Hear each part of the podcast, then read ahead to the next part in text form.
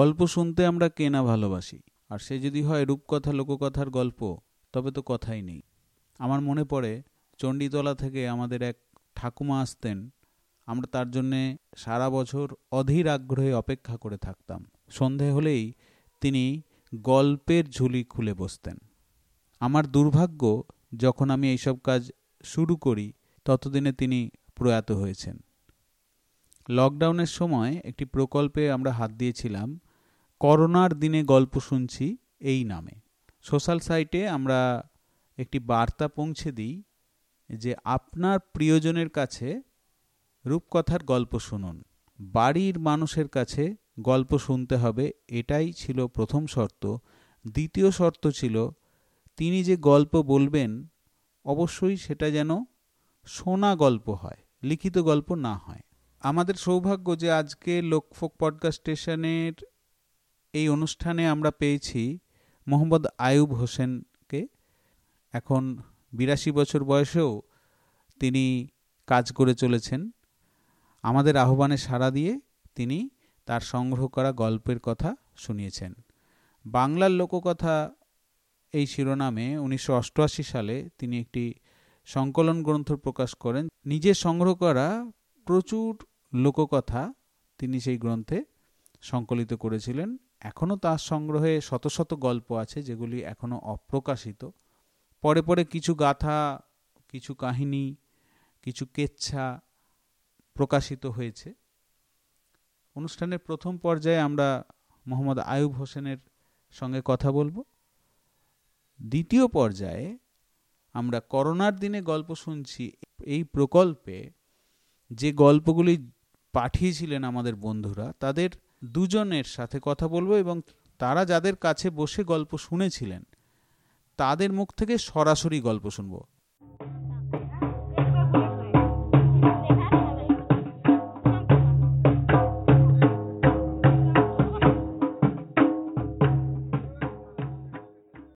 লোকফোক podcast স্টেশনে আপনাকে স্বাগত। আমাদের পরম সৌভাগ্য যে আপনাকে পেয়েছি। এখন আপনার মুখ থেকে আপনার কাজ বিষয়ে দু চার কথা প্রথমে শুনে নেব।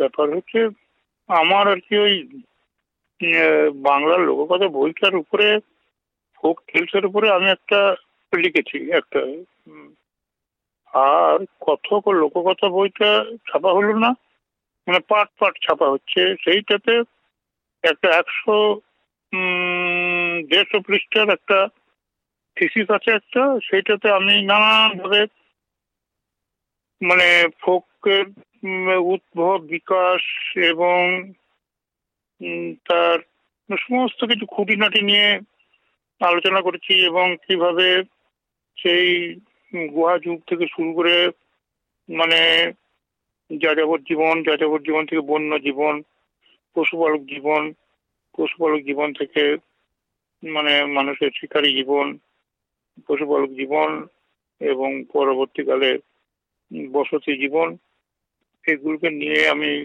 গল্পের একটা ধারাবাহিক একটা আলোচনা করছি, কিন্তু সেগুলো ছাপা হয়নি। তা, ওই যারা ছাপছে বইটা ওরা পাট পাট করে ছাপছে, ওটা কখন ছাপবে আর এখন তো লকডাউন হয়ে গেল, এখন তো ছাপাছাপি সব বন্ধ। বাংলার লোককথা, বাংলার রূপকথা, এরকম প্রচুর রূপকথা, লোককথা তো একসময় সংগ্রহ করা হয়েছে। সংগ্রহ করা রূপকথা, লোককথার জগৎ নিয়ে দু চার কথা যদি আমাদেরকে বলেন, ভালো লাগবে। ফোকটেল সম্পর্কে আমার আগেই পূর্বে মানে আমাদের এখানে যেমন মানে রেভারেন্ড লাল ভেরিবে দক্ষিণারঞ্জন মিত্র মজুমদার, তারপরে মানে আচার্য দীনেশচন্দ্র সেন, এবং পরবর্তীকালে আরও অনেকে করেছেন এবং আরও ওই গল্পমালা মানে বিভিন্ন জনের, আরও সমস্ত সব বই আছে এবং সবচেয়ে ভালো ভালো বই আছে মানে যারা সিভিলিয়ান এখানে এসেছিল সিভিলিয়ানের আত্মীয় স্বজনদের, মেয়েদের অনেক বই মানে আছে, লন্ডন টন্ডন থেকে ছাপা হয়েছে। তো সেসব বইগুলো মানে মানে এগুলোর উপরে একটা মানে ভারত এবং তখন পাকিস্তান ছিল, তখন মানে বাংলাদেশ হয়নি। তো সেই সময়কার একজন পণ্ডিত লোক ডক্টর মজাহারুল ইসলাম, উনি ইংরেজিতে একটা বই লিখেছিলেন যে মানে বইটার নাম আমি ভুলে গেছি, বইটা আমার কাছে আছে। তো সেই সারা মানে পৃথিবী মানে ভারতের অবিভক্ত ভারতের কীভাবে গল্প কে কোথায় সংগ্রহ করল, কেমন করে করল আদিবাসীদের গল্প অমুক তমুক, সেগুলো সমস্ত কিছুই সেই বইটার মধ্যে আছে। সে বইটা বাংলা অনুবাদও হয়েছে। যাই হোক, অনুবাদটা আমি দেখিনি। তা সেই বইটার একটা কপি আমাকে, উনি দিয়েছিলেন। তো ব্যাপার হচ্ছে যে, গল্প সংগ্রহ হয়েছিল, কিন্তু গল্প অধিকাংশ গল্পই পড়েছিল। মানে গল্পগুলো এখানে সংগঠিত হয়েছিল মানে আয়াদের কাছ থেকে খিদমতগারদের কাছ থেকে, যারা মানে সিভিলিয়ানদের আত্মীয় স্বজন, মেয়ে বা তার বউ বা তাদের আত্মীয় যারা সব সংগ্রহ করেছিল, সেগুলো এইভাবে করেছিল এবং তাতে দেখা যাচ্ছে যে সাধারণত খিদমতগার যে সে ও মামক মানে তারপরে হয়তো বাড়ির ঝি হ্যাঁ তার নাম অমুক অমুক তারা হয়তো অত্যন্ত সাধারণ অত্যন্ত সাধারণ ঘরের সব লোক মানে কোনো অভিজাত পরিবারের লোক নয়। তো তাদের কাছ থেকে এইভাবে সংগ্রহ এবং সবচাইতে মানে বেটার হয়েছে কি মানে দক্ষিণারঞ্জন মিত্র মজুমদার যাদের কাছে সংগ্রহ করেছিলেন সেগুলো পূর্ব বাংলার। কচিত দু একজনের নাম দিয়েছে যে এরকম অমুক মানে বুদ্ধ মহিলা, বৌদ্ধ মহিলা এবং আচার্য দীনেশ কারও নাম দেননি। যে কার কাছ থেকে সংগ্রহ করলেন, কি করলেন, এসব দেননি। তো রেভারেন্ট লাল যে তিনি মানে তার ভূমিকাতে যে নাপিত অমুক তমুক হ্যান ত্যান এই সমস্ত লোকের কাছে শম্ভুর মা এই সব লোকের কাছে সংগ্রহ করেছেন। তিনিও খুব একটা মানে যাদের মুখে গল্প শুনলেন বা যাদের ভাষাগুলো নিলেন তো সেগুলো মানে তারা মানে খুব পরিষ্কারভাবে তাদের নামগুলো পড়লেন না। তো এই পরিস্থিতিটা এইরকম কোথাও দু পাঁচ জনের নাম মানে সিভিলিয়ানদের বই টই থেকে পাওয়া যায় এবং পরবর্তীকালে পরবর্তীকালে যা মানে আরও কয়েকটা বই টই রয়েছে যে সে বইটা আমার কাছে আছে, নামটা আমি ভুলে যাচ্ছি। যা তারাও করেছে, তারাও মানে সব ইংরেজরা মানে ইংরেজরা আমাদের পত্র দেখাল। আপনার এই গল্প সংগ্রহের নেশা কেমন করে তৈরি হলো? কেমন করে একজন সংগ্রাহক হয়ে উঠলেন? আমি আমার আমার নেশা কীভাবে জাগলো? তো আমার নেশা হচ্ছে জাগলো যে আমি যখন কিশোর, আমি যখন কিশোর যখন মানে থ্রি ফোরে পড়ি, তখন আমাদের গায়ে গল্প বলার আসর, দু জায়গায় গল্প বলার আসর বসত। মানে রীতিমতো মানে মানে আসরটা একটা একদম আমাদের পাশের বাড়িতে, সেই পাশের বাড়িতে তারা খুবই গরিব একটা লোক, সে লেখাপড়া কিছুই জানে না, তার নাম ঝরু শেখ। আমার আমার বইয়ে, আমার বাংলা লোককথা বইয়ে তার নাম আছে। ঝরু শেখের ঝরু শেখের স্ত্রী রাবেয়া বিবি, খুব রূপসী মেয়ে। আমি তাকে বুবু বলতাম। মানে দিদিকে মুসলমানরা বুবু বলে হ্যাঁ? তো জলু শেখ গল্প বলতো তার বাড়ির উঠানটাই মানে জলু শেখ মানে বাইরের লোক। জলু শেখের বিয়ে হয়েছিল রাবিয়া বিবির সঙ্গে। সেটা রাবিয়া বিবিদেরই বাড়ি। রাবিয়া বিবিরা মানে গরিব। রাবিয়া বিবির মা আমাদের বাড়িতে ধান ভানত। মানে ঢেকিতে তখন ধান ভানত, সেই সূত্রে তাদের সঙ্গে একটা মানে কি বলব আত্মীয়তার সূত্র গড়ে উঠেছিল। যে রাবিয়ার মাকে আমি মামি বলতাম রাবিয়াকে আমি বুবু বলতাম রাবিয়ার স্বামী ঝরু শেখ খুব মানে বড় বড় লোক, লেখাপড়া একদম জানে না, কিন্তু গল্প কেচ্ছ বলতে পারে। সে দক্ষিণে কোথায় কাজ করতে গিয়েছিল, মাটি কাটার কাজ করতে গিয়ে সে অনেক গল্প শিখে এসেছিল। তা সে মানে রাবেয়া বিবি মানে সেই কুলতলা বাড়িতে তাদের মানে গোবর দিয়ে লাল মাটি দিয়ে নিকিয়ে দিত, নিকিয়ে দিয়ে পরিষ্কার পরিচ্ছন্ন করে রাখতো এবং আশপাশের বাড়ি থেকে বেটা চলে আসতো, মেয়ে চলে আসতো, ছোট ছোট ছেলেরা আসতো। তো গল্প বলতো একদিন গল্প বলছে। তো গল্পটা বলছে মানে এর গল্প মানে একটা রাজার ছেলে, সে সে তার রাজ্য ছেড়ে ঘোড়ায় চলে এসছে, এসে সে এক ডাকিনির পাল্লায় পড়ে গেছে এবং মানে সে একটা মেয়েকে বিয়ে করেছে, তো সে মেয়েটা বলেছে যে তুমি ইয়ে করো না, যেও না ডাকিনি রায় করবে। তো যাই হোক আর কি, সেই ডাকিনি ডাকিনি মানে মেয়ে। সে সুন্দরী রূপসী মেয়ে। সে জাদুমন্ত্র জানে। সে জাদুমন্ত্র করে সব মানে অনেক রাজপুত্রকে ভাড়া করে রেখে দিয়েছে। এই রাজার মেয়েটা মানে একেও মেয়েটার স্বামীকেও ভাড়া করে রেখে দিয়েছে। আমি গল্পটার মানে জিস্টগুলো বলছি। তো সে রাজা ও এসে বলল রাজ, রাজপুত্রের মতো সেজে আছে। তা বললে, আমার রাজকন্যাকে বিয়ে করতে হবে। তা বলে, বিয়ে করব, কিন্তু আমার একটা শর্ত আছে। আমি এখন মানে আমার স্ত্রীর কাছে যাব না। আমার একটা শর্ত আছে। সেই শর্তটা পালন হওয়ার পর আমি স্ত্রীর সঙ্গে স্বামী স্ত্রী ব্যবহার করব। তা বলে, বেশ, তা বলে আপনি এক কাজ করুন মানে এখানে একটা এই করুন মানে মেলার মতো করুন যার মানে সমস্ত সব নিয়ে আসবে, এ করতে যে মানে যারা আর কি রাজার ছেলেরা আসবে এবং তো তো সেই ডাকিনিটা ভয় পেয়ে গেল, তো সবাইকে এ করেছিল দিয়ে তারা রাজপুত্র দিন বললে যে তোমরা পেয়ে এইখানে চলে আসবে হ্যাঁ তা নাহলে কিন্তু তোমাদেরকে জাদু তো আমি অন্য কাউকে করে দেবো। তো সে রাজপুত্র সব এলো এসে, এই রাজার ছেলেটা একটা কয়লা নিয়ে এসে সে দেয়ালের গায়ে, রাজবাড়ির দেয়ালের গায়ে লিখে দিল যে, আমি ভেড়া হয়ে মানে অমুক মেয়ের বাড়িতে আছি, আমাকে উদ্ধার করো। সে নিজের উদ্দেশ্য, নিজের স্ত্রীকে বল, উদ্দেশ্য করে তার নাম লিখে বলে দিয়ে চলে গেল। এটা কেউ জানতে পারল না। তার স্ত্রী এসে দেখলে আচ্ছা সেসব সব দিয়ে সে সেই মানে ডাকিনির বাড়িতে গেল, গিয়ে বললে, তোমার কতগুলো ভেড়া আছে? তা বললে এতগুলো এই ভেড়া নিয়ে কি করো তুমি? তা বলে, পালি আমার ইয়ে তো ভেড়া নিয়ে পালো, তা বললে হ্যাঁ। এবং সে করে কি একটা ভাগ মানুষ করে করে তার সঙ্গে মেশে। কিন্তু এই রাজার ছেলে তার সঙ্গে মিশতে চাইছে না। তখন সেই রাজা বললে যে আপনার মেয়ের সঙ্গে তো তোমার বিয়ে হয়েছে, আমি তো মানে রাজপুত্র, তা আমি একটা বিচার করতে চাই। এই বলে বললে যে বড় কড়াইয়ে একটা ঘি গরম করতে হবে। ঘি গরম করল, ঘি গরম করে সেই বলে ধরে নিয়ে এসে ওই মেয়েটাকে।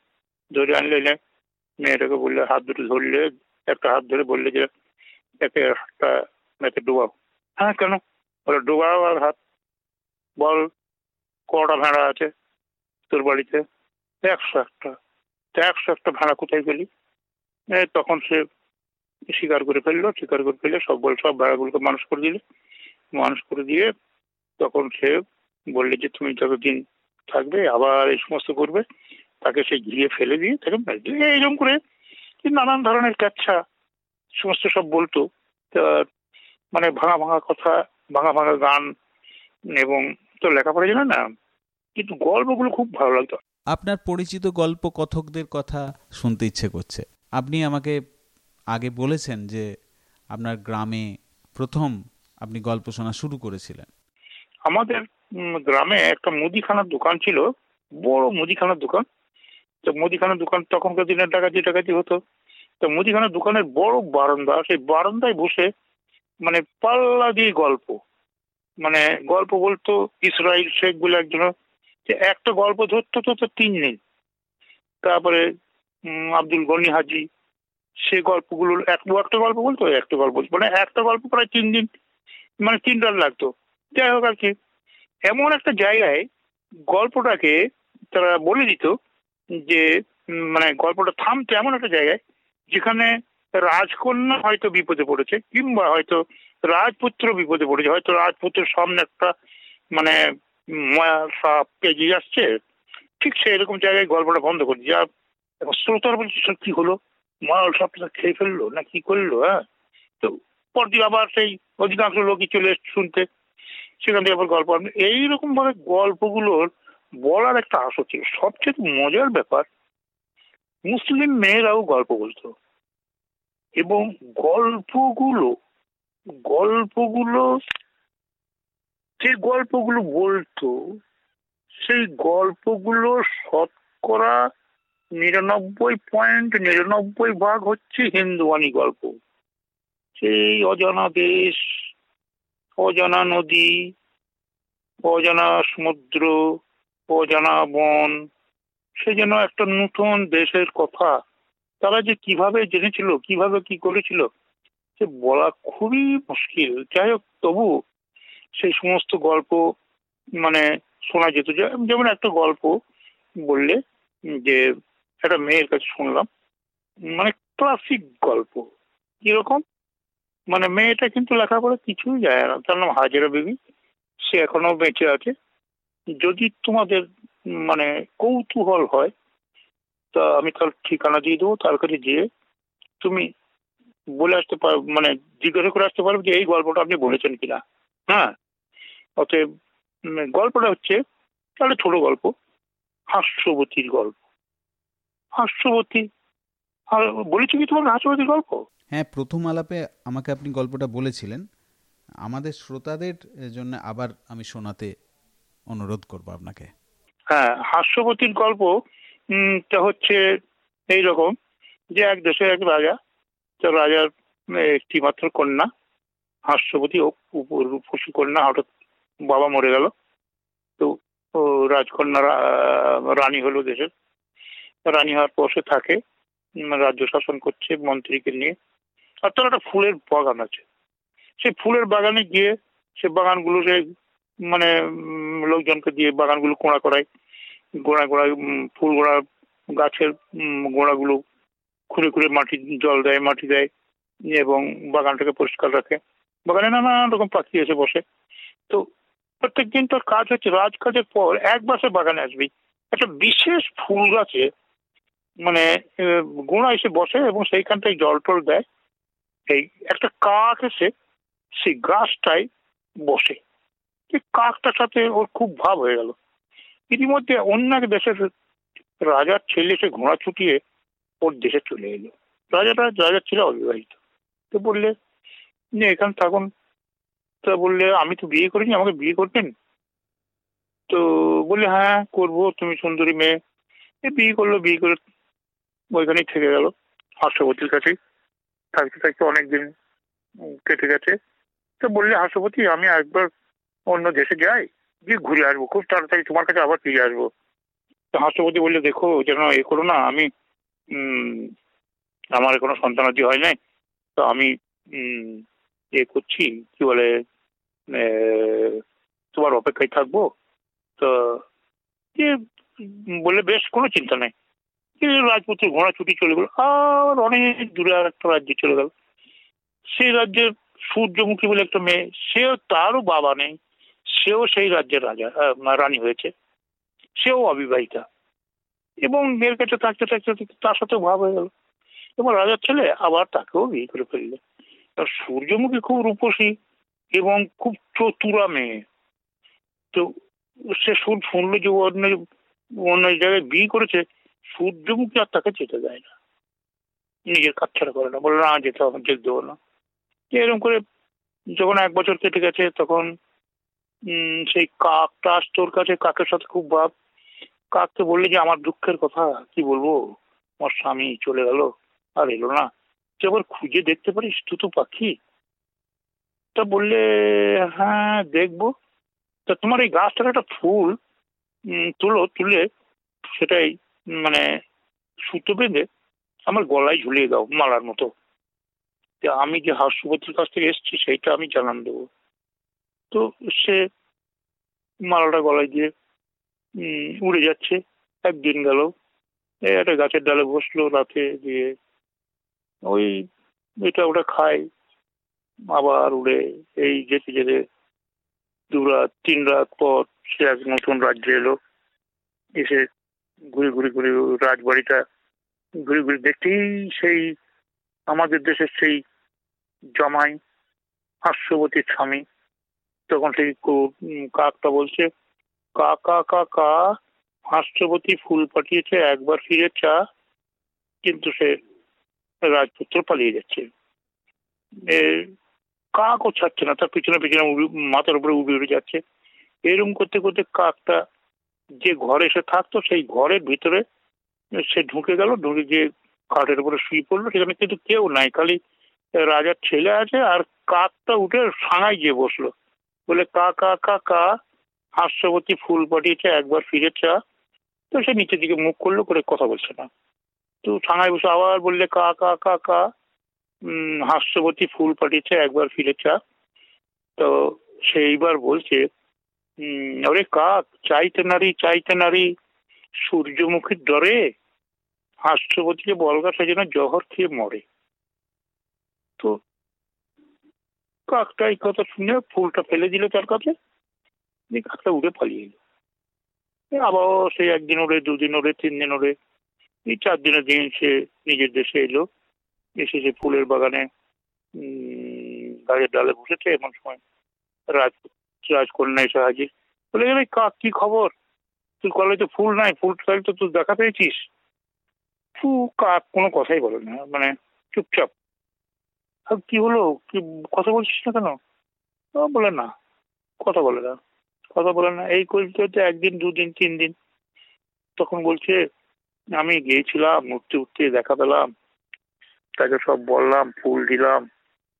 তো সে আমাকে বললে যে চাইতে নারী চাইতে নারী সূর্যমুখীর ডরে আর হাস্যবতীকে বলগা সেই জন্য জহর খেয়ে মরে। তো হাস্যপতি খুব মনে দুঃখ হয়ে গেল। বলে আমার সন্তান নাই, কিছু নাই। তো আমার স্বামী চলে গেল। আর আসবে না, জহর খেয়ে মরাই ভালো। দিয়ে সে মন্ত্রীকে রাজত্বটা বুঝিয়ে দিয়ে বলে, আপনি রাজত্ব করুন। তাহলে তুমি বলে, আমি ওই ফুলের বাগান নিয়ে থাকব, আর কিছু বলল না। দিয়ে সেই ফুল গাছটা, যে প্রিয় ফুল গাছটার গোড়ায় সে জল দিত, যেখানটায় রাজপুত্রের সঙ্গে তার দেখা হয়েছিল, সে একদিন জহর খেয়ে সেই ফুলের গাছের গোড়ায় সে বলেছে কাকটা বসে আছে। তো কাকটা বললে, তুমি জহর খেও না। তা বললেন না, আমি আর, যখন আমার স্বামী আসবে না আমি তাকে নিয়ে থাকব, আমি তার বিয়ে করতে পারব না। তো এদিকে রাজপুত্রের তখন জ্ঞান ফিরেছে। বলে, "এই আমি কি বললাম? যা মানে হাস্যবতী জ্বর খেয়ে মরে যাবে।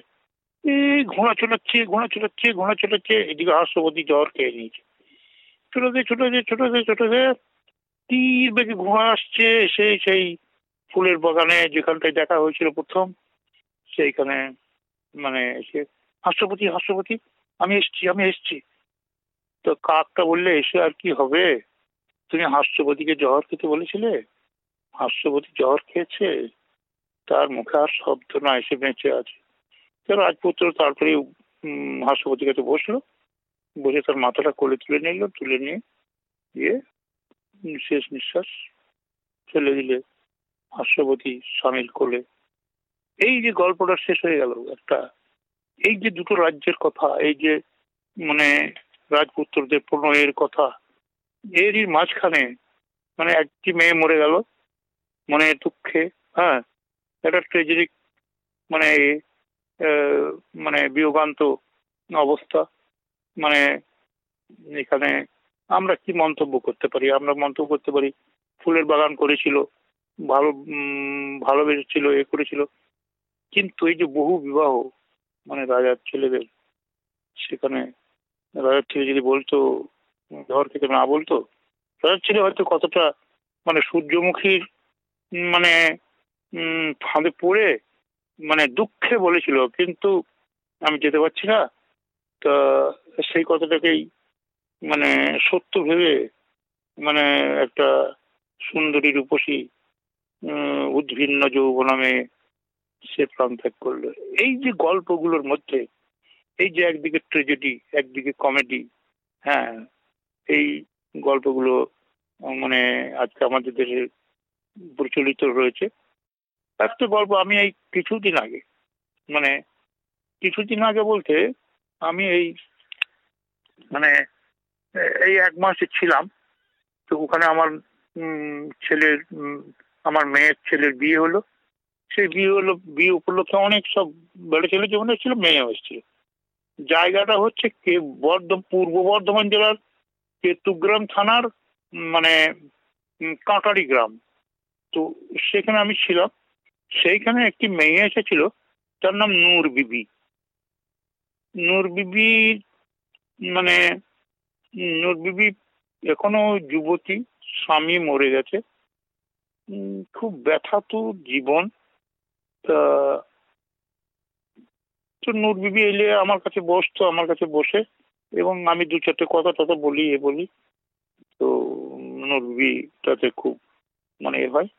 নূর বিবি লেখাপড়া জানে মেয়ে, সে মানে অনেকটাই লেখাপড়া জানে। অন্তত মানে মাধ্যমিক পাস হয়তো।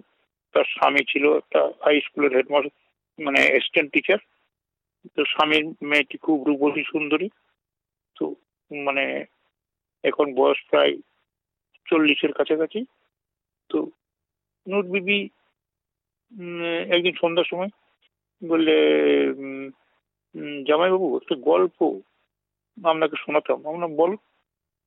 তা বললে, বিচিত্র গল্প। আমার গল্পটা তুমি শুনেছিলে তো তা তা বলে গল্পটা আমি শুনেছিলাম আমার মায়ের মায়ের কাছে।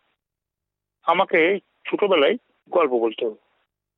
বললাম আচ্ছা কি গল্পটা বলো দেখি। বললে সুন্দর গল্প। বলে এক দেশে এক রাজা ছিল। তো রাজা একটা হচ্ছে কি গো? একটু কেটে দাও। বন্ধ করে দাও ট্রেপটা মানে আমার একটু অসুবিধা হচ্ছে, বেশি না, আমাদের আলোচনা আমরা এগিয়ে নিয়ে যেতে পারলাম না। দুর্ভাগ্যবশত স্যার অসুস্থ বোধ করছেন, ফলে আলোচনা এখানেই ইতি টানতে বাধ্য হচ্ছি। আমরা চলে যাব আমাদের আলোচনা দ্বিতীয় পর্যায়ে।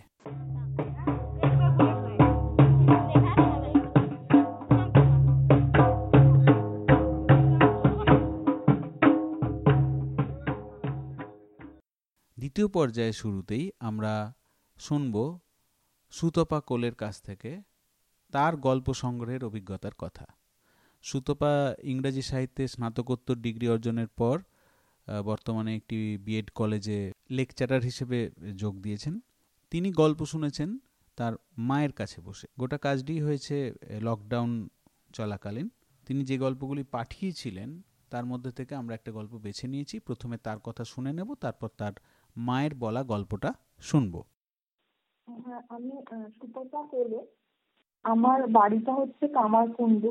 মানে সিঙ্গুর ব্লকের কামারকুণ্ড গ্রাম ওখানেই বসে গল্পগুলো বলেছে মা। আমি লকডাউনের সময় করোনার দিনে গল্প শুনছি। এই কাজটার সঙ্গে যুক্ত হয়েছিলাম এবং মায়ের কাছ থেকেই গল্পগুলো শুনেছি। উনি সাত আটটা গল্প বলেছিলেন। মায়ের নাম হচ্ছে মলিনা কোলে। উনি ওনার বয়স এখন পঞ্চান্ন। উনি আইসিডিএস কর্মী একজন এবং উনি যেহেতু স্কুলে মানে আইসিডিএস কেন্দ্রে পড়ান, সেখানে উনি বাচ্চাদের সাথে এই ধরনের গল্প অনেক বলেন, ততটা কি আমার সাথে হয়তো সেভাবে বলে উঠতে পারেননি বা সেই সময় হয়নি। তো এই সময়টাতে আমরা সেটা শুনতে পেরেছি।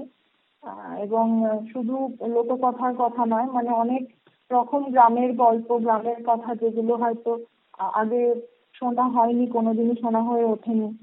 সেগুলো বারবার উঠে এসেছে মায়ের গল্পে বা মায়ের কথাতে। এটা একটা ভালো অভিজ্ঞতা হয়েছে মানে ভীষণই সুন্দর একটা কাজ যেটা মানে আগে ভাবিনি বা এতটা সময় ওনাকে দিতে পেরেছি। অনেকটা সময় দেওয়া শুনতে গিয়ে, গল্পগুলো রেকর্ড করতে গিয়ে, বা এমন হয়তো কখনো কখনো উনি একটু মানে হেজিটেট ফিল করছেন, হয়তো রেকর্ড হচ্ছে বলে খুব কনসিয়াস হয়ে যাচ্ছে, কিন্তু তারপরেও বিষয়টা খুব মানে ভালো হয়েছে। মানে আমার খুব নিজের একটা স্যাটিসফ্যাকশন এসেছে যে হ্যাঁ আমি এগুলো শুনলাম বা তার, তাকে একটু অন্যরকম ভাবে এনগেজ রাখতে পারলাম, কারণ খুব মনোটনাস একটা সময় কাটছিল সেই সময়। হ্যাঁ ঠিক। একঘেয়েমি কাটানোও যেমন একটা উদ্দেশ্য ছিল, তেমনি কাছের মানুষের কাছে যে গল্পের ভাণ্ডার থাকে, সেই বিষয়ে মানুষজনকে সচেতন করে তোলাও প্রজেক্টের একটা উদ্দেশ্য ছিল। এরকম অনেকজনই সাড়া দিয়েছেন, কেউ গল্প পাঠাতে পেরেছেন বা কেউ পাঠিয়ে উঠতে পারেননি। তো যাই হোক, গল্পটা তিনি আবার শুনলেন এবং তার দায়িত্ব হবে গল্পটাকে পরবর্তী প্রজন্মের কাছে পৌঁছে দেওয়া। এটাই এটাই একটা বড় কাজ হবে নিজের সংস্কৃতিকে বাঁচিয়ে রাখার জন্য। গল্প শুনে আর একজনকে সেই গল্পটা বলে দেওয়া। এখন আমরা চলে যাচ্ছি মলিনাদির কাছে। মলিনাদি, এবার একটি গল্প শোনাবেন। এই গল্পটার নাম হচ্ছে ভাই চন্দ্রচূড় আর রাজকুমারী হচ্ছে তারাবতী। একটা রাজা, সেই রাজার দুটো রানী, ছোট রানী, বড় রানী। ছোট রানীর কোনো সন্তান ছিল না আর বড় রানীর দুটো ছেলে। কিন্তু অনেক দিন হয়ে গেল ছোট রানীর কোনো সন্তান নেই। রাজা যেন একটু বিরক্ত বোধ করেন। রানী খুব সুযোগ খুঁজলেন বড় রানী, যে ভালোই হয়েছে। ছোট রানীর কোনো সন্তান নেই? বেশ রাজপ্রাসাদ থেকে ওকে বার করে দেয় আর আমি তাহলে আমার সন্তানদের নিয়ে ভালো করে রাজ্যে থাকব। বলে একদিন রাজাকে বললেন বড় রানী, যে ওকে রাজপ্রাসাদের বাইরে বার করে দাও। রাজাও ঠিক শুনল সেই কথাটা। শোনার পরে ছোট রানীকে ডাকলো। ছোট রানীকে ডেকে বলল, তুমি আর রাজপ্রাসাদে থাকবে না।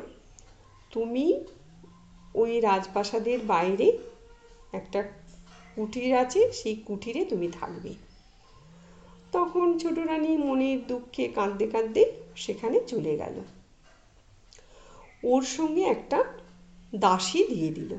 সেই দাসী ছোট রানীর সঙ্গে থাকে। এবার সেই বনের মধ্যে ওই ফল, মূল এইসব খায়, থাকে ওই দাসীকে নিয়ে। দাসী ছোট রানীকে খুব ভালোবাসে। একদিন এক সাধু ওই কুটিরের সামনে এলো। সে এসে ছোট রানীকে বলল যে আমি বলে যাচ্ছি, তোর সন্তান হবে আর এই ফলটা তুই খাবি। ওই ফলটা খেলে তোর সন্তান হবে। একটি ছেলে হবে, একটি মেয়ে হবে। মেয়েটির নাম রেখে দিবি রাজ তারাবতী আর ছেলেটার নাম রাখবি চন্দ্রচূড়। ছেলেটার যে চন্দ্রচূড় নাম রাখবি, ছেলেটার কপালে কিন্তু চাঁদ হবে। আর মেয়েটার নাম রাখবি যে তারাবতী, মেয়েটার দুহাতে দুটো নক্ষত্র হবে। ছোট রানী তো খুব খুশি, তার খুব আনন্দ হচ্ছে যে আমার সন্তান হবে এই ফলটা খেলে। তখন ও দাইমাকেও বলবে এই কথাটা। আর সাধু বলে গেল যে তোর ছেলে একদিন বীরের মতো কাজ করবে আর তোর মেয়েও খুব ভালো হবে বলে সেই সাধু জঙ্গল থেকে চলে গেল। এবার ঠিক কথাটা সত্যি হয়ে গেল। সেই ফলটা খাওয়ার পর রানীর একটি ছেলে হলো, একটি মেয়ে হলো, ওই চন্দ্রচূড় আর তারাবতী। জঙ্গলের ভেতরে বড় হচ্ছে, বড় হতে হতে হতে একদিন ওর মায়ের খুব শরীর খারাপ হলো, মা মারা গেল। মা মারা গেল, কিন্তু মা দাইমাকে বলে গেছিল, এদের পরিচয় তুই কোনোদিন রাজার কাছে দিবি না। রাজা যদি কোনো দিন বিপদে পড়ে, সেদিন তুই এদের পরিচয় দিবি ওই রাজাকে। জঙ্গলের ভেতরে থাকছে, বড় হচ্ছে। এবার মেয়েটার অনেক বড় চুল হয়েছে। অনেক বড় চুল হয়েছে। একদিন ওই দাইমা বলেছে যে, তোর এই চুলটাতে যদি শতদল ফুলের মালা দেয়া হয় না, ভীষণ সুন্দর দেখাবে। ওই যে শুনে নিয়েছে তারাবতী, সে ওর দাদা চন্দ্রচূড় ওকে বলে, দাদা, তুই আমাকে শতদল ফুলের মালা এনে দিবি? আমাকে দাইমা বলেছে, শতদল ফুলের মালাটা মাথায় দিলে খুব সুন্দর দেখাবে।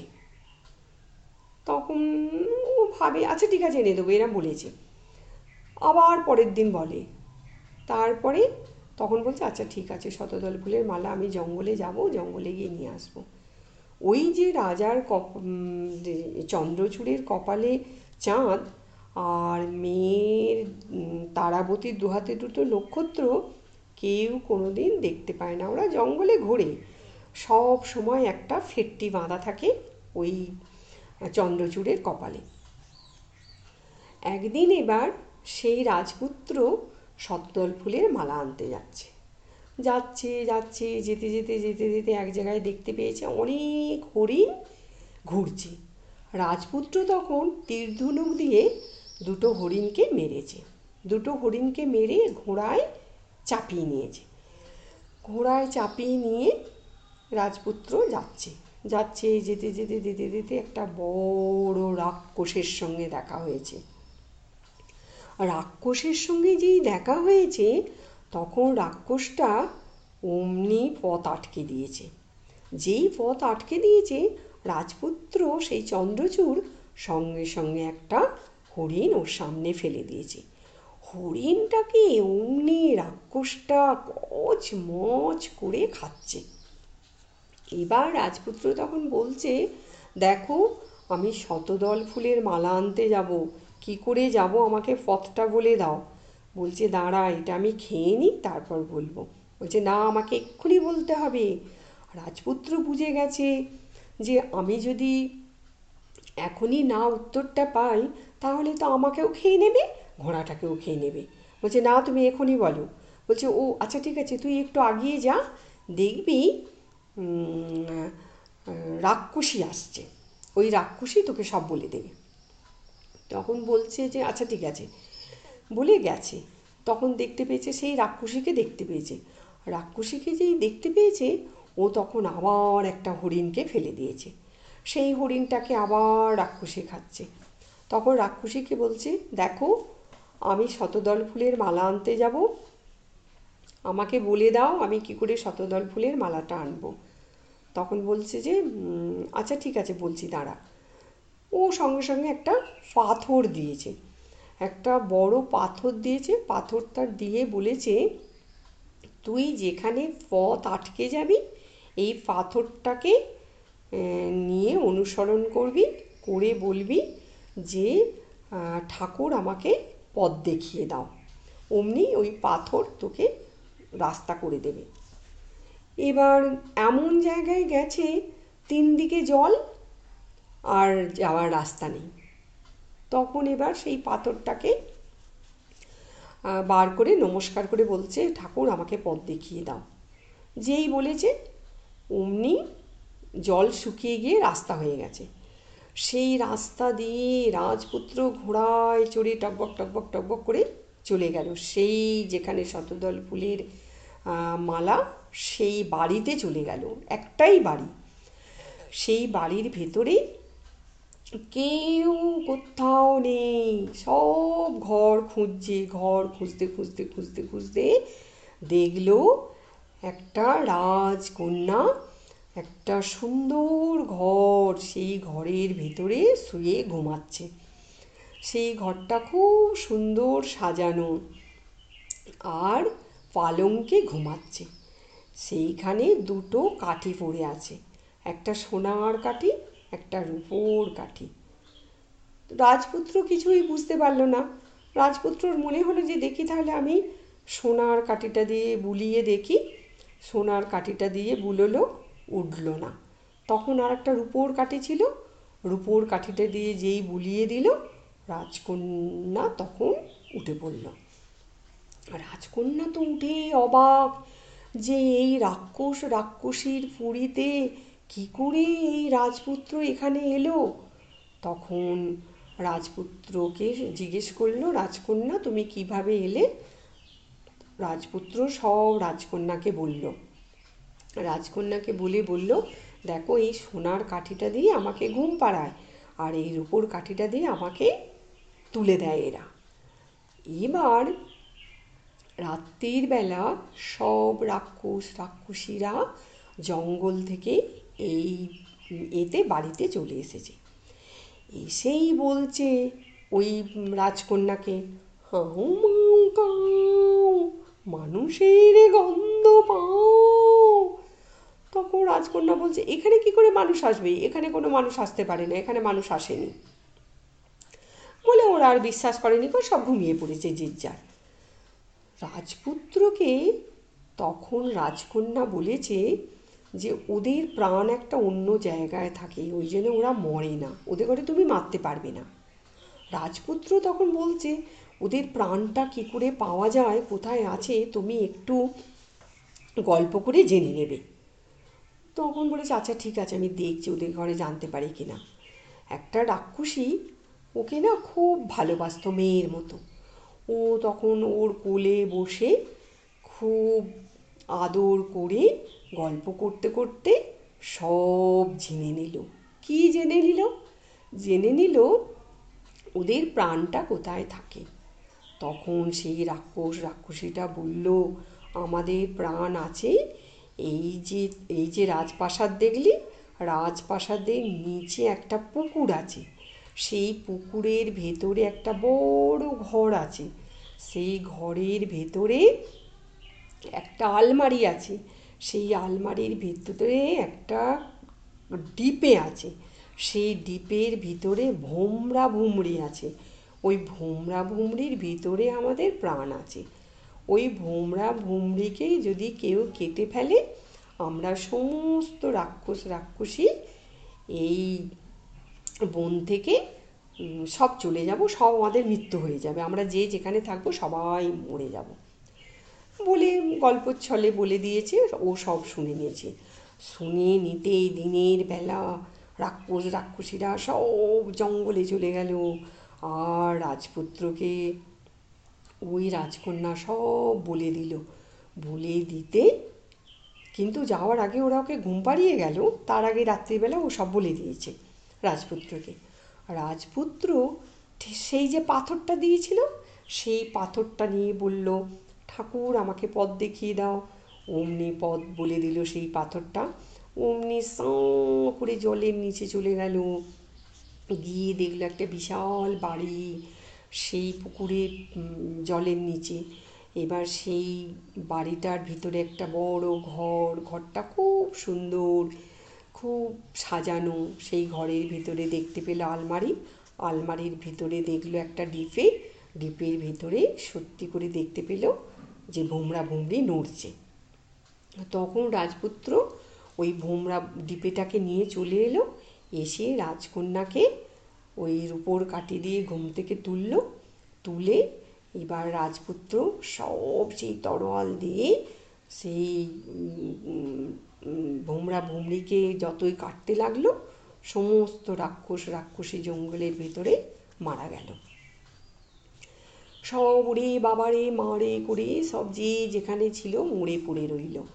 এবার রাজপুত্র সেই শতদল ফুল অনেক পেড়ে নিল।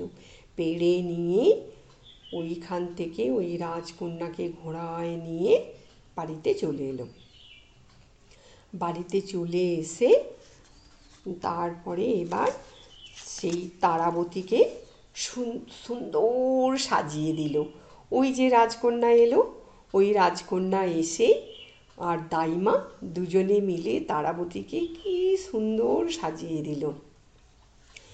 এইবার রাজার কাছে খবর চলে গেছে যে ওইখানে একটা রাজকন্যা এসেছে, সেও খুব সুন্দর। আবার আর একটা মেয়ে আছে, সেও খুব সুন্দর। আবার একটা ছেলে আছে, তার কপালে নাকি শুনেছি চাঁদ সে সব সময় ফেটে বেঁধে থাকে। রাজার কাছে খবর চলে গেছে। রাজা তখন বলছে, কে হতে পারে তারা? ঠিক আছে, জঙ্গলে অনেক সব সিপাই মন্ত্রীদের পাঠিয়েছে। সেখানে গিয়ে এবার দাইমা ভয় পেয়ে গেছে। দাইমা তখন ভয়ে ভয়ে সেখানে ওদের তিনজনকে নিয়ে চলে এসেছে। চন্দ্রচূড়কে এনেছে, তারাবতীকে এনেছে, আর সেই যেখান থেকে সেই রাজকুমারীকে নিয়ে এসেছিল, ওকেও নিয়ে এসেছে। রাজপ্রাসাদে তিনজনকে নিয়ে আসা হলো। ওই দাইমাকে দেখে রাজা চিনতে পেরে গেছে, আর এদিকে রানিমা, রানিমাও চিনতে পেরে গেছে। তখন এবার দাইমা সমস্ত সেই সাধু যে গল্পটা বলে সাধু যে বলে গেছিল সব তারপরে ছোট রানীকে, সেই ছোট রানী কথাগুলো সব রাজাকে বলবে। রাজা তখন ওদের ঘরে মেনে নেবে যে তাহলে চন্দ্রচূড়ি আমার ছেলে আর তারাবতী আর রাজকুমারী আমারই মেয়ে। তখন এইবার রাজ্যে যুদ্ধ যুদ্ধ লাগবে রাজ্যে। কিন্তু বড় রানীর যে দুটো ছেলে, সেই দুটো ছেলে অকর্মণ্য। শুধু বাড়িতে বাবার খেয়েছে। কোনো কিছু যুদ্ধবিদ্যা, গুরুবিদ্যা কিচ্ছু শেখেনি গো। তখন রাজার ভয় হচ্ছে যে, তাহলে আমার রাজ্যটা হারিয়ে যাবে? আমি তাহলে রাজ্যটাকে বাঁচাতে পারব না? তখন রাজা ওই ছোট রানীর ছেলে চন্দ্রচূড়কে বলবে যে, চন্দ্রচূড় তুমি যদি রাজ্যটা রক্ষা করতে পারো, তোমারই থাকবে। তাহলে তুমি যুদ্ধ ঘোষণা করো। তখন চন্দ্রচূড় রাজা যুদ্ধ ঘোষণা করবে। এইবার চন্দ্রচূড়ের সঙ্গে তো কেউ পারবে না, যুদ্ধে কেউ পারবে না চন্দ্রচূড়ি জিতে যাবে। জিতে গিয়ে তখন রাজার রাজ্যটাকে রক্ষা করবে। এবার রাজার অনেক বয়স হয়েছে, তখন রাজা এবার কি করবে? ওই বড় রানীর ছেলেদের এ করবে না, রাজত্ব চালাতে দেবে না। তখন ওই ছোট রানীর ছেলে চন্দ্রচূড় ওকেই রাজা করবে। পরবর্তী সময়ে ওই চন্দ্রচূড়ি ওই রাজ্যটা চালাবে। আর ওই যে রাজকুমারীকে নিয়ে এলো ওখান থেকে, রাজা ধুমধাম করে ওই চন্দ্রচূড় ছোট রানীর ছেলে ওর সাথে বিয়ে দিয়ে দেবে। এবার সংসারে ওরা সবাই মিলে থাকবে। সুতপা, আপনার মাকে লোকফকের পক্ষ থেকে অসংখ্য ধন্যবাদ। অসামান্য তার গল্প বলার ভঙ্গি, তাকে সবার পক্ষ থেকে আবারও ধন্যবাদ জানাচ্ছি। আমরা এবার চলে আসব সৌম্য বিশ্বাসের কাছে। সৌম্য বিশ্বাস একজন নাট্যকর্মী। সে গল্প শুনেছে তার বাবার কাছে বসে এই লকডাউনের সময়ে। আমরা তার অভিজ্ঞতার কথা শুনব। আমার নাম সৌমি বিশ্বাস। আমি নাটক করি, আর যিনি গল্প বলেছেন তিনি আমার বাবা, শঙ্কর নারায়ণ বিশ্বাস। আর বাবা গুসকরার মানুষ মানে বর্ধমানের গুসকরার হুম, আমরা থাকি হচ্ছে কলকাতায় বাঁশদ্রোণীতে মানে উষা মানে বাঁশদ্রোণী আর নাকতলার মাঝামাঝি একটা স্টপেজ আছে উষা উষা ফ্যান ফ্যাক্টরি ওখানে থাকি। হ্যাঁ বাবা খুব ছোটবেলায় চলে আসে এখানে। মানে বাবার ধরো যখন চোদ্দ, তেরো, চোদ্দ বছর বয়স, সেই সময় বাবা কাজের খোঁজে বিভিন্ন রকম মানে চাপেই আর কি বলতে পারো, সেটাই কলকাতায় চলে আসে। ছোটবেলায় বাবার এই গল্প শোনা হ্যাঁ এটা মানে প্রত্যেক দিনের আর কি রুটিন ছিল। রুটিন মানে মানে বাবা যত রাতেই আসুক, এসে ওই গল্প মানে বাবার পাশে শুয়ে গল্প বলবে আর, আহ, সেগুলো শুনে ঘুমিয়ে পড়ব এরকম শুধু আমি না, আমার বিভিন্ন মাস্তুতো দিদি বা পিসতুতো দিদিরা, তারাও এসে শুনতো। অন্য কোনো বাচ্চা যখন আমাদের বাড়িতে আসে তখন যখন বাবা তাদের এই গল্পগুলো আবার শোনায়, তখন আমার খুব ভালো লাগতো। এই লকডাউনের সময়, যখন স্পেশালি গল্পগুলো শোনার সময়, আমার একদম ছোটবেলার কথাই মনে পড়ছিল। মানে ওই বিভিন্ন গল্প, বিভিন্ন রকম আমার ঠিক আগের মতো মানে বাবা হয়তো চোখ বন্ধ করে বলছে, আমি শুনছি, আমি আবার প্রশ্ন করছি যে, বাবা, ওইটার কি ই হয়? মানে কোনো রকম প্রশ্ন হলে বাবাকে বলছি, বাবা, ওরকম করে বলছে। ছোটবেলায় যেরকম করতাম, আর ছোটবেলায় যেরকম দেখতে পেতাম, যখন বাবা গল্পগুলো পড়তো, আমার ঠিক মনে হচ্ছে আমরা বড় হয়ে গেছি, ওই ক্যারেক্টারগুলো, ওই লালমোহন, নীলমোহন, বা ওইগুলো ওইগুলো সব একরকম আছে। বাবা যখন পড়তো চোখ, তারপর আর বাবার গল্পগুলো বাবার নিজের শোনা ছিল বাবার মায়ের থেকে। মায়ের থেকে এই এই গল্পগুলো বিভিন্ন ভাবে বাবা শুনেছে। মায়ের থেকে আর বাবার ছোটবেলায় বোধহয় পিসি বা দাদু যারা ছিলেন তাদের থেকে। তো বাবা যখন বলতো তখন ওই কথাগুলো, হয় না, একটা গল্প বলছে, গল্পগুলো করতে করতে করতে করতে গল্পটা শেষ হয়ে গেছে। কিন্তু তারপরে আবার হয়তো এক ঘণ্টা পর আমাকে এসে একটা কোনো ঘটনা বলল। যে জানিস তো ছোটবেলায় এরকম আহ পিঠের সময় যখন পিঠে হতো আর বাবা বর্ধমানের মানুষ, তো পিঠের পুলি উৎসবে এরকম আমরা এসে যেতাম তারপরে হয়তো ঝুলনের সময় এরকম হতো। আর বাবা ছোটবেলায় যখন এত গল্পগুলো পড়ছে, তখন ওই নিজের ছোটবেলাটাকে হয়তো আবার মানে দেখতে পেয়েছে বা এরকম কিছু। যখন গল্পগুলো বাবা বলতো এক হয় না, এখন বড় হয়ে মানে বিভিন্ন লোক বিভিন্ন কাজে থাকে, কিন্তু ওই সময় হয়তো চারটে লোকই ওই গল্পটা শুনছে। বাবা বলছে মা শুনছে? কিছু কাজ করতে করতে বোন শুনছে? চারজনই শুনছি আমরা। ফলে এইটা খুব ভালো লেগেছিল আমার। খুবই মজার লেগেছিল। এবং আমার আর একটা কথা ছোট্ট আমি বলতে বলতে মনে পড়ছে আমি বলব? হ্যাঁ হ্যাঁ বলো বলো। সেটা সেটা হচ্ছে বাবা একটা পান্তা বুড়ির গল্প বলেছিল ছোটবেলায়। হম আমি ওই বাবা এখানে মানে রেকর্ডিং এর সময় একটা জায়গায় বলেছিল। মানে একটা গল্প ওটা ছিল। এবার ওই ওই গল্পটা আমি তো ছোটবেলায় শোনা বাবার গল্প। এটা জাস্ট এই দু হাজার কুড়ি শুরুর দিকের ঘটনা। আমি নাটকের সূত্রে আমি যখন বর্ধমানে বাচ্চাদের ওয়ার্কশপ করাতে গেছি। আমি গিয়ে একটা বাচ্চা দেখছি পান্তাবুড়ির গল্প বলছে। আমি তখন ভাবছি যে তার মানে এটা বর্ধমান এরিয়ার মানে এখানেই মানুষের মুখে এই গল্পটা খুব চলে। হয়তো তখন একটু নাম চেঞ্জ হয়ে গেছে বা দুটো তিনটে ক্যারেক্টার চেঞ্জ মানে অন্য রকম ভাবে হচ্ছে, কিন্তু পান্তা পান্তাবুড়ির গল্প হচ্ছে। চমৎকার চমৎকার। গল্প এইভাবেই মাইগ্রেট করে, গল্প এইভাবেই অমরত্ব লাভ করে। গল্প বেঁচে থাকে। রূপকথা, লোককথার জগৎ হারিয়ে যায় না। কেউ কোথাও একটা আবার নতুন করে গল্পটা শুরু করে। হ্যাঁ আমরা এবার শঙ্কর নারায়ণ বাবুর গল্পে প্রবেশ করব। লালমন হীরামন। একটি দেশে একটি পুকুর ছিল। সে পুকুরে এক বগ আর এক ডাক পাখি বাস করত। বগ আর ডাক পাখি প্রায় ঝগড়া লেগে থাকতো। বগ বলছে, আমি বড়, ডাক বলছে, আমি বড়। এবার ঝগড়া একদিন এমন চরমে ওঠে তখন ওরা নিজেরা বলছে যে, আমরা আমরা ঝগড়া না করে আমাদের দুজনের মধ্যে কে বড়? আমরা চলো রাজ দরবারে রাজামশাইয়ের কাছে বিচার চাইব। যথারীতি কথা হলো পরের দিন রাজামশাই রাজদরবারে গেল। রাজামশাই জিজ্ঞাসা করল, কী ব্যাপার তোমরা? বলো রাজামশাই আমাদের মধ্যে কে বড় আপনি বিচার করে দিন তো? রাজামশাই বলছে, তোমাদের কার কি গুণ আছে আমাকে জানাও?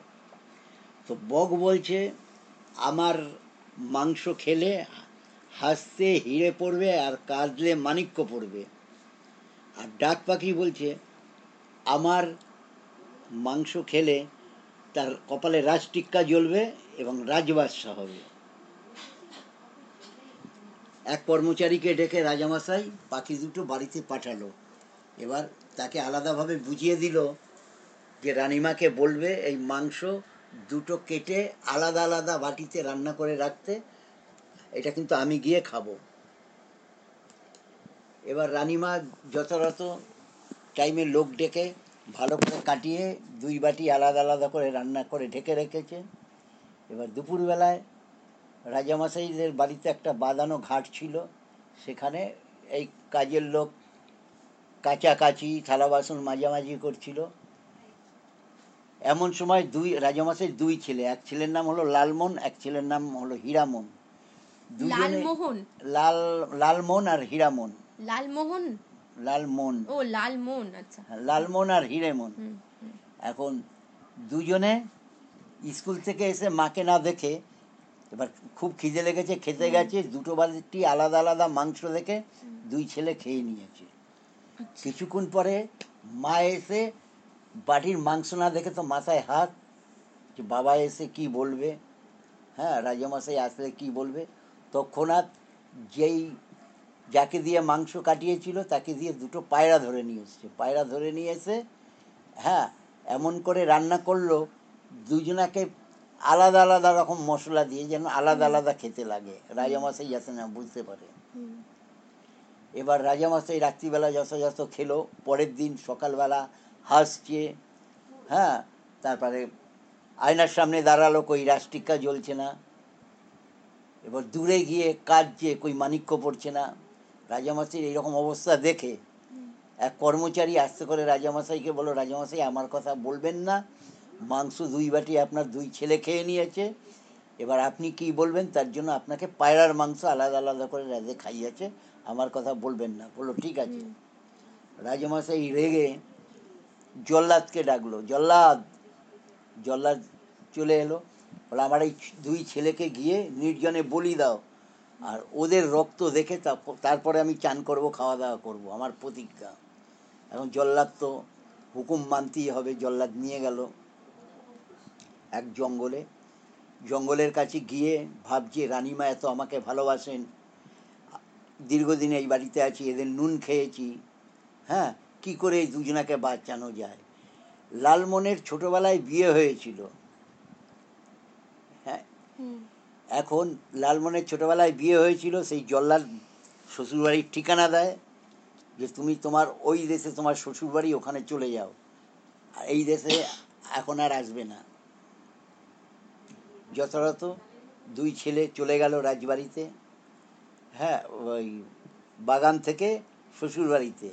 এইদিকে রাজামশাইকে থালাই করে হ্যাঁ একটা পশু মেরে তার রক্ত দেখাল। এই যে আপনার দুই ছেলের রক্ত রাজামশাই তখন মাথা থেকে রাগ থামলো। রাগ কমে যাওয়ার পরে রাজামশাই চান ফান করল খাওয়া দাওয়া করল, যেরকম যথারীতি নিজের কাজ করা আরম্ভ করল। আর ওইদিকে লালমোহন শ্বশুরবাড়িতে গিয়ে দেখে বউ নেই। শ্বশুরমশাই মারা গেছে, বউ বাপের বাড়িতে, বউ মামা বাড়িতে। এবার বউ মারা মামা বাড়িতে এবার লালমন আর হীরামন সেই বউয়ের মামা বাড়িতে গিয়ে খুঁজে বার করল।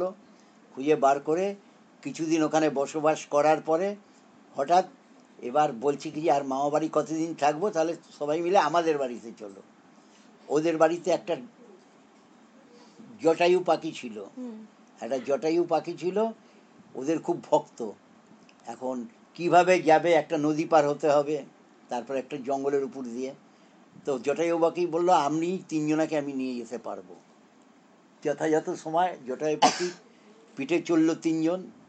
কিছু দূর যেতে যেতে বউ বলছে কি যে এখানে কোথাও থামাও। তখন নদীর উপর দিয়ে যাচ্ছে। হ্যাঁ বউয়ের সন্তান সম্ভব প্রসব বেদনায় সে মরে যাই মরে যাই। তারপর বলছে আর একটু চলো। হ্যাঁ বাজ পাখি বলল কি এখানে তো নামা যাবে না এখানে নিচে জল তারপরে শেষ হলো জঙ্গল পড়ল আর একটু যাও। এবার আর থাকতে পারে না তখন বলল হ্যাঁ তখন হীরামনকে বলল যে ঠাকুরপো হ্যাঁ এখানে একটা ব্যবস্থা করতে হবে আমি আর থাকতে পারি না। তখন ওই জঙ্গলে নামলো পাখিটা। তিনজনাকে নিয়ে নামার পরে যথাযথ সময় একটি পুত্র সন্তান হলো। আর পুত্র সন্তান হলো জঙ্গলে ওখানে এই সর গাছ ছিল সর কাঠির মতো খাকের মতো। একটা খোঁচা লেগেছে ওই বাচ্চাটার কপালে। সর গাছ কি কোনো মানে ফল গাছের নাম? সর সর গাছ বলে এই খাককে কোনো জায়গায় সর বলে। আচ্ছা। খাক যেই ধনুকের আমরা যেই এ এ দেই এই দোয়াতে হ্যাঁ সরস্বতী পূজা হাতে। এখন খোঁচা লেগে কপালটা কিছুটা কেটে গেছে ভুরুর একটু উপরে। এখন কি করল? রক্তটা কোনো রকম হ্যাঁ, শাড়ি ছিঁড়ে রক্তটা পচালো আর দুব্বা গাছ ছিল দুব্বা গাছ ডোলে হ্যাঁ তার রস লাগালো আর মাথাটা বেঁধে দিল। আস্তে আস্তে আস্তে আস্তে পিড়পিড়ে পিড়পিড়ে হাওয়া দিয়েছে খুব শীত করছে। তো হীরামনকে বলছি যে ঠাকুরপো একটু আগুনের ব্যবস্থা করলে ভালো হয়। এখন ঠাকুরপো কোথায় আগুন পাবে? বলল ঠিক আছে দেখছি। বলে অনেক দূরে গেছে গিয়ে দেখে না একটা নৌকা আসছে নৌকাতে কিছু মাঝি মাছ ধরার উদ্দেশ্যে নৌকাওয়ালাকে ডাকছে দূরে দূর থেকে। আস্তে আস্তে আস্তে আস্তে নৌকাটা পাড়ে এলো। ওই সময় পাড়ে কিছু বালি ছিল প্রচুর। ওখানে একটা চড়াই পাখির দল হ্যাঁ? এই বালি বালি দিয়ে গায়ে ছিটিয়ে চান করে আর ডিগবাজি খায়। এইরকম দৃশ্য কোনোদিন দেখেনি। হুম। তখন হেসে দিয়েছে। হীরামন হেসেছে যেই হেসেছে না সারা গায়ে দিয়ে হাসতে হিরে হিরে পড়ছে। ওই হিরে পড়ছে দেখে মাঝি ভাইরা ভাবলো একে তো আর ছাড়া যাবে না। হ্যাঁ আর ওকে জোর করে সেই নৌকায় তুলে নিল। নৌকায় তুলে নিয়ে চলে গেল।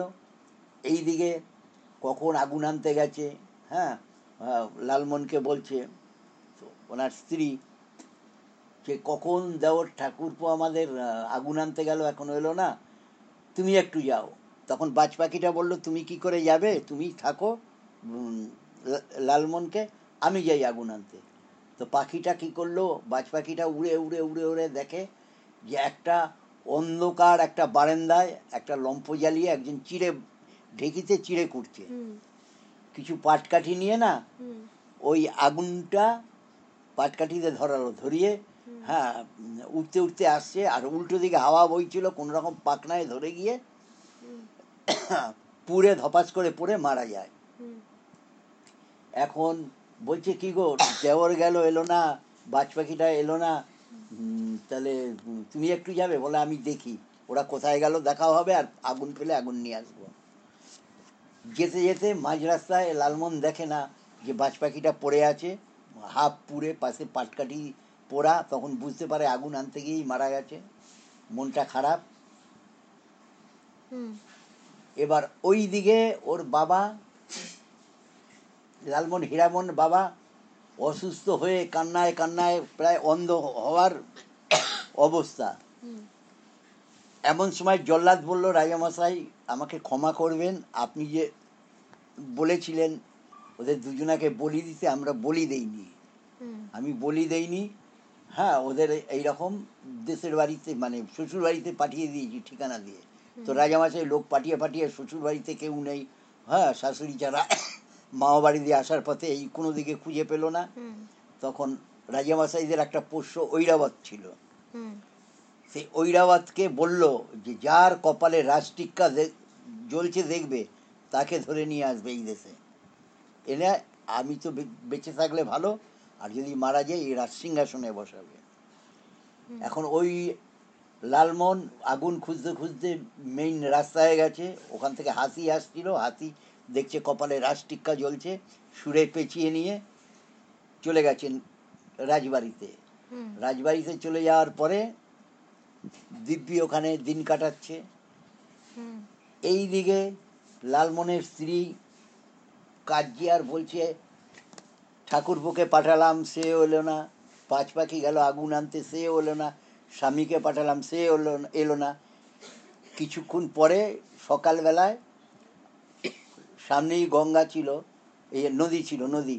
নদীতে চান করতে নেমেছে হাঁটু পর্যন্ত জল কিছুক্ষণ পরে জল ভরে একদম গলা পর্যন্ত হয়ে নাকে ছুঁই ছুঁই। তখন বাচ্চাটাকে বাচ্চাটাকে হাত দিয়ে উঁচুতে ধরে রেখে বলছে "হে ভগবান এখন যদি কোনো রকম একটা ভেলা আসতো বা কোনো রকম এই করে পিছনে তাকাতে দেখে একটা জঙ্গলের ঝোপ ভেসে ভেসে আসছে। বাচ্চাটাকে তার উপরে শুয়ে দিয়েছে একটা চাদর পেতে। এবার বাচ্চাটা জলের স্রোতে ভেসে ভেসে ভেসে ভেসে ভেসে ভেসে যাচ্ছে। যখন চোখের অদেখা তখন দেখে না তখন দেখে আস্তে আস্তে জলটা নেমে গেছে। তখন একদম পাগলের মতো হয়ে উন্মাদ হয়ে কাজছে পারে কাজে হ্যাঁ ভুল বকছে এইরকম। তারপরে মুখের স্বরই বন্ধ হয়ে গেছে। এই টাইমে ওই যে হীরামনকে যেই নৌকাটায় মাছ ধরতে গিয়ে ধরে নিয়ে গেছিল সেই নৌকাটা আবার মাছ ধরতে আসছে। এমন সময় তাদের ইশারায় দেখাচ্ছে যে ওখানে নেমেছিলাম ছেলেকে ডুবিয়ে দিয়েছে ভাসিয়ে দিয়েছি ইশারায় দেখাচ্ছে মুখে স্বর প্রায় বন্ধ হয়ে গেছে। হয়ে তখন ওরা জেলেরা ভাবলো যে এই জায়গাটা দেখাচ্ছে মানে আমাকে তাহলে জাল ফেলতে। এও তাহলে তখনই তৎক্ষণাৎ ওইখানটা একটা জাল ফেলে বড় একটা মাছ পেল।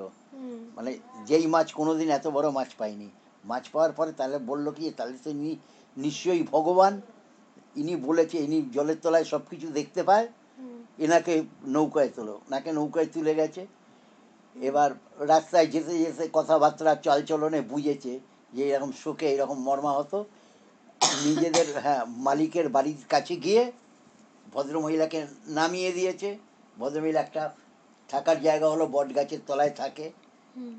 এবার যে যা আদায় খায় কিছু ছেলেরা স্কুলে যায় পিছনে লাগে কেউ আবার ঢিল ছোড়ে আর এই দিকে ওই ছেলেটা ভাসতে ভাসতে ভাসতে ভাসতে এক নদীর কোনায় চলে গেছে। নদীর কোনায় চলে গেছে যেই অঞ্চলে গিয়ে পড়েছে।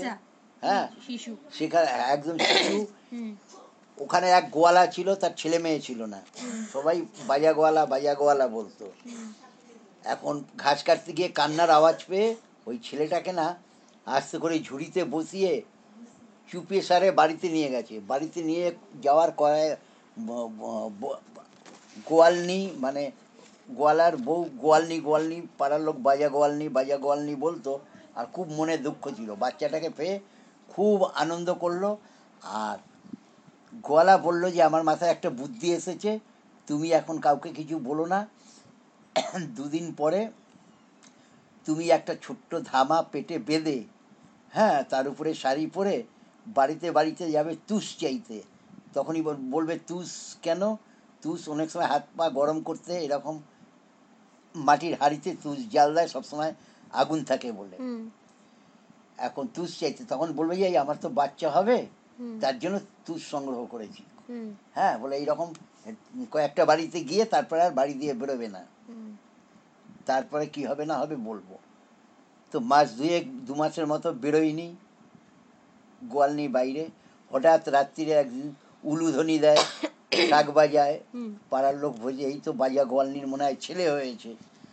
পরের দিন সবাই দেখতে আসে অনেকে বলছে আরে কালকে হয়েছে এ তো মনে হয় দেড় দু বছরের দেড় দু মাসের বাচ্চা। এই মনে হয় দেড় দু মাস সব কান্না ঘষাঘষি ইয়ে যা সে তার এরকম করে আস্তে আস্তে দিন যায়। ছেলেকে ভর্তি করে স্কুলে ছেলেকে যেমন সুন্দর তেমন পড়াশুনোয় খুব মেধা। এবার স্কুলে যাওয়ার সময় দেখে না ওই বয়স্ক ভদ্র মহিলাকে ওই বয়স্ক ভদ্রমহিলাকে সবাই কেউ পিছনে লাগে কেউ সাই ধরে টানে কেউ ঢিল মারে কিন্তু এই ছেলেটা প্রোটেস্ট করে। এই ছেলেটা যখন টিফিন নিয়ে যায় ছেলেটার নাম দিয়েছে গোপাল। গোপাল যখন স্কুলে যায় ওর টিফিন থেকে ভদ্রমহিলাকে খেতে দেয়। অনেক সময় বিস্কুট আলাদা কিছু পয়সা করি হাতে পেলে তাও এরকম দেয়। একদিন ওই ভদ্রমহিলা বলছে যে আমার যে একটা ছেলে হয়েছিল বেঁচে থাকলে তোমারই মতো বয়স হতো। আর বাবা তোমার এই কপালে কিসের দাগ? বলে আমি তো জানি না। বলে একবার মাকে জেনে দেখবে তো। বলে আমার ছেলে হওয়ার পরে না এখানে একটা এরকম হ্যাঁ, এরকম একটা কেটে গেছিল।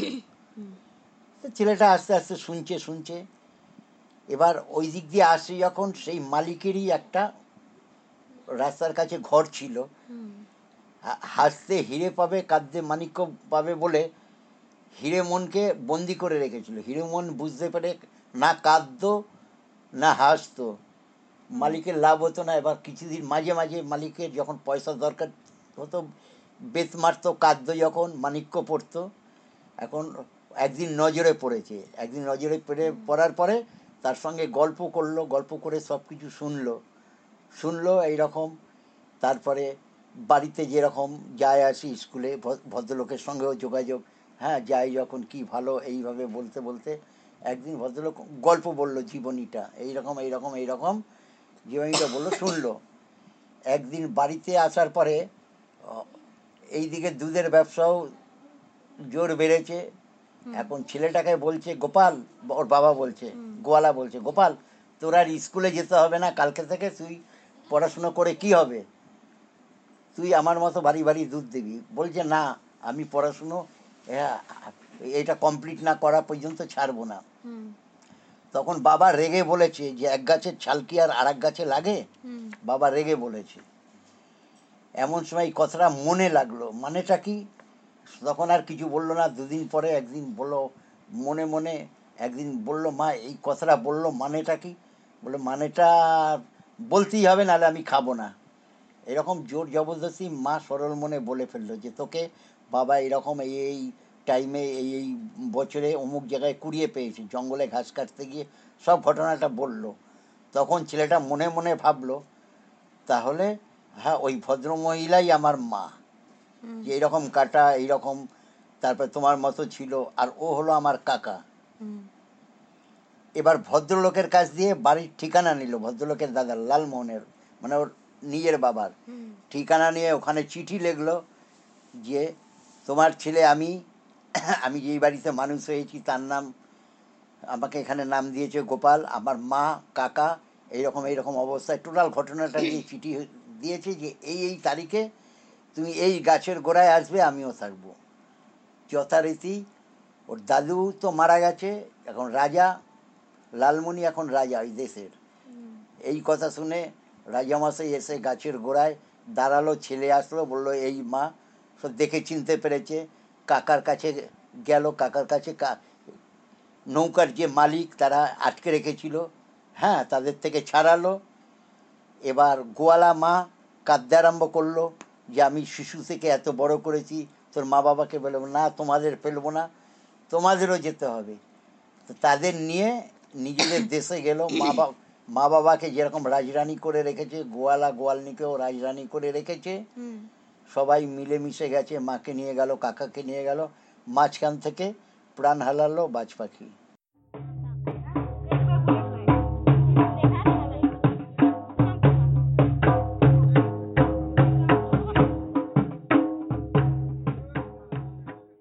আজকের অনুষ্ঠান এখানেই শেষ করছি। আশা করব আপনারাও আপনার প্রিয়জনদের কাছে বসে গল্প শুনবেন এবং পারলে গল্প সংগ্রহ করে রাখবেন। কারণ মনে রাখবেন, মানুষের সাথে সাথে গল্পও হারিয়ে যায়। গল্প শুনুন, গল্প সংগ্রহ করুন, জানবেন আপনি আপনার সংস্কৃতির স্বার্থেই কাজ করছেন। আগামী সপ্তাহে আমাদের আলোচনার বিষয় হবে ব্রত ব্রতকথা।